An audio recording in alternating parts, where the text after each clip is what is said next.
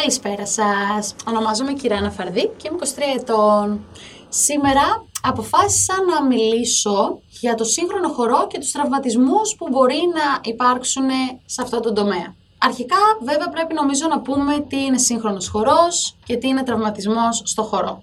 Ο τραυματισμός γενικά είναι μία βλάβη του σώματος με την οποία αλλάζει η καθημερινότητα ενός χορευτή γιατί δεν μπορεί να κάνει κάποιες κινήσεις, δεν μπορεί να κάνει τις κινήσεις με την ίδια ένταση που θα μπορούσε να τις κάνει, με την ίδια συχνότητα που θα μπορούσε να τις κάνει αν ήταν καλά. Από την άλλη, αλλάζει η συνηθισμένη του προπόνηση, αλλάζει η μορφή της προπόνησης που έκανε. Οπότε, ο τραυματισμός είναι αυτό. Είναι μια σωματική βλάβη. Ο σύγχρονος χορός από την άλλη δεν είναι τίποτα παραπάνω από την συνέχεια του κλασικού, Βέβαια, ο σύγχρονος χορός προσπαθεί να αντισταθεί σε αυτόν τον φορμαλισμό του χορού, όπως επίσης θέλει να δώσει στο χορό μία καλύτερη έκφραση που σημαίνει ότι θέλουμε να χρησιμοποιούμε σωστά την ανάσα μας, να χρησιμοποιούμε τους μυς μας στα όρια που μπορούν και αυτοί να μας ε, βοηθήσουν χωρίς να επιβαρύνουμε το σώμα μας. Βέβαια παρόλα αυτά Πάντα υπάρχουν οι τραυματισμοί, ποτέ δεν γλιτώνουμε από αυτούς. Ο σύγχρονος χορός μπορεί να φαίνεται εύκολος. Γενικά δεν είναι όμως όσο εύκολος φαίνεται.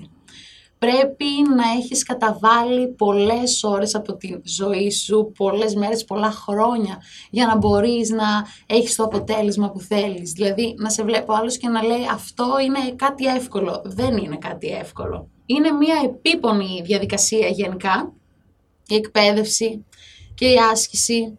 Πρέπει να τα μάθεις καλά, πρέπει να ξέρεις τις κινήσεις που κάνεις, πρέπει να έχεις πολύ σωστή τεχνική, έτσι ώστε να αποφευχθούν οι τραυματισμοί. Ένας χορευτής γενικά, για να μπορεί να αντέξει όλη αυτή τη δυσκολία του τραυματισμού, θα πρέπει να έχει και πολλά ψυχικά αποθέματα.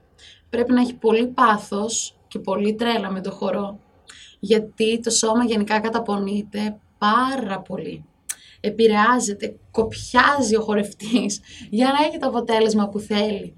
Οπότε αυτά είναι τα ψυχικά χαρακτηριστικά που πρέπει να έχει ο χορευτής για να μπορεί να ανταπεξέλθει τους τραυματισμούς που τυχόν θα του συμβούν κατά τη διάρκεια της χορευτικής του καριέρας.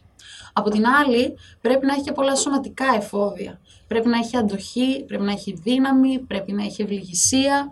Αυτά θα τον βοηθήσουν γενικά να μπορέσει να ανταπεξέλθει στις δυσκολίες ενός τραυματισμού. Βέβαια, τώρα θα αναρωτιέστε γιατί τραυματίζονται οι χορευτές. Αφού έχουν τόσο γυμνασμένα σώματα και φαίνονται να είναι πολύ συμπαγείς γενικά. Αυτό συμβαίνει γιατί πολλά εξωτερικά χαρακτηριστικά παίζουν ρόλο σε αυτό το τομέα. Δηλαδή, το ύψος του ενός χορευτή είναι και αυτό χαρακτηριστικό που μπορεί να συμβάλλει στον τραυματισμό του ένας κορμός που ίσως είναι λίγο πιο αδύναμος. Η αστράγαλη και η καρπή ενός χορευτή, γιατί σε αυτά γίνονται στηρίξεις. Οπότε είναι πολύ πιθανό να τραυματιστούν κάποια μέρη τα οποία μπορούν να επιφέρουν βλάβη στο σώμα του χορευτή και να τον κρατήσουν πίσω από πρόβες, από παραστάσεις, από διάφορα σημαντικά γεγονότα που θα είχε. Επίσης, οι τραυματισμοί ε, συμβαίνουν και εξαιτίας κινήσεων που έχουν αυξημένη μυϊκή ένταση. Δηλαδή, μία κίνηση που απαιτεί περισσότερη μυϊκή ένταση από μία άλλη κίνηση θα μπορούσε να επιφέρει έναν τραυματισμό. Δηλαδή, ένα άλμα ή κάποια δύσκολη στροφή ή ένα άλμα με προσγείωση στο πάτωμα. Οι χορευτές τραυματίζονται πάρα πολύ συχνά σε τέτοιες κινήσεις. Δηλαδή, σε μια κίνηση που ο χορευτής μπορεί να πηδήξει και μετά να χρειάζεται να προσγειωθεί στο πάτωμα, πως καταλαβαίνετε, από πάνω να, να πρέπει να έρθει σε επαφή με το έδαφος, δεν είναι κάτι εύκολο. Γιατί πρέπει να χρησιμοποιήσεις σωστά το σώμα σου εκείνη την ώρα. Όμως κάποιες φορές απλά δεν συμβαίνει και δεν είναι κάτι που μπορείς να ελέγξεις εξ ολοκλήρου. Και έτσι συμβαίνουν οι τραυματισμοί. Ρίξεις χιαστών, πολύ δύσκολος τραυματισμός. Σε κρατάει πολύ καιρό έξω, χρειάζεται και χειρουργείο. Τενοντίτιδες, πάρα πολλές τενοντίτιδες. Είναι ίσως και από τα πιο συνηθισμένα. Διαστρέματα, Επίσης, ακόμα ένας παράγοντας που μπορεί να οδηγήσει σε τραυματισμό έναν χορευτή είναι η βίαιη, θα το πω εισαγωγικά, επανέναρξή του μετά από χρονικό διάστημα. Αυτό γιατί, γιατί οι μυς χαλαρώνουν, αδρανούν, οπότε αν ο χορευτής προσπαθήσει να επανέλθει πολύ γρήγορα στην κατάσταση που ήταν προ-τραυματισμού, δεν θα γίνει εκ των πραγμάτων. Κάτι ακόμα που θα ήθελα να προσθέσω σε σχέση με τους τραυματισμούς, που είναι ίσως το χειρότερο, είναι ότι ο χορευτής ποτέ δεν επανέρχεται στην κατάσταση που ήταν πριν τον τραυματισμό του. Κανένας χορευτής. Απλά μαθαίνουμε όλοι να ζούμε με αυτόν τον τραυματισμό, μαθαίνουμε να ζούμε με αυτόν τον πόνο. Τώρα θα προσθέσω και εγώ τη δική μου προσωπική εμπειρία με τραυματισμό, έναν δηλαδή από τους πολλούς που είχαμε όλοι, ο πιο σημαντικός για μένα βασικά. Πριν δώσω εξετάσεις για να περάσω στην επαγγελματική σχολή χορού, είχαμε εννοείται μία εντατική καθημερινότητα. Κάθε μέρα κάναμε από 3-4 ώρες κλασικό σύγχρονο και γιατί προετοιμαζόμασταν να δώσουμε εξετάσεις για να μπούμε στην επαγγελματική. Οπότε, εγώ επειδή έδινα από τους τελευταίους, εννοείται είχα περισσότερο καιρό να κάνω εξάσκηση.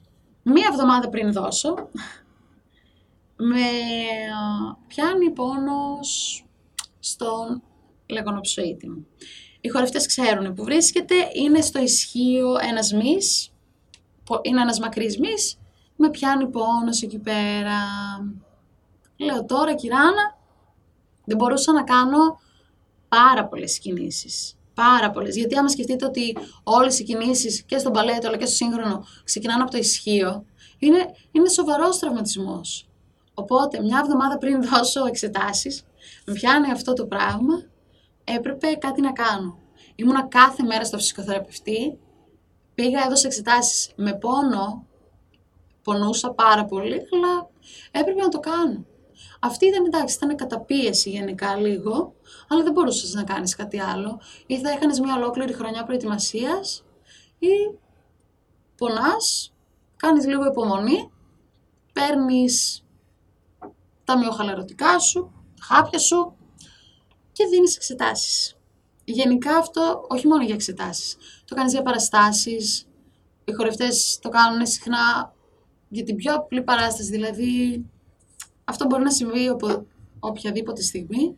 Τελειώνοντας, θα ήθελα να πω ότι όλα συμβαίνουν για κάποιο λόγο. Δεν είναι ευχάριστος ο λόγος αυτός, αλλά κάτι θέλει να μας δείξει ο τραυματισμός. Είτε ότι δεν κάναμε κάτι σωστά, οπότε πρέπει να ξαναδούμε τι είναι αυτό που κάνουμε λάθος, είτε ότι πρέπει να δυναμώσουμε λίγο περισσότερο τη δομή μας, το σώμα μας, αυτό που μας κρατάει και ότι πρέπει να είμαστε λίγο πιο προσεκτικοί. Αυτά είχα να πω. Ελάτε και εσείς να μοιραστείτε την εμπειρία σας στο στούντιο του Suk Radio 104,4. Life goes on.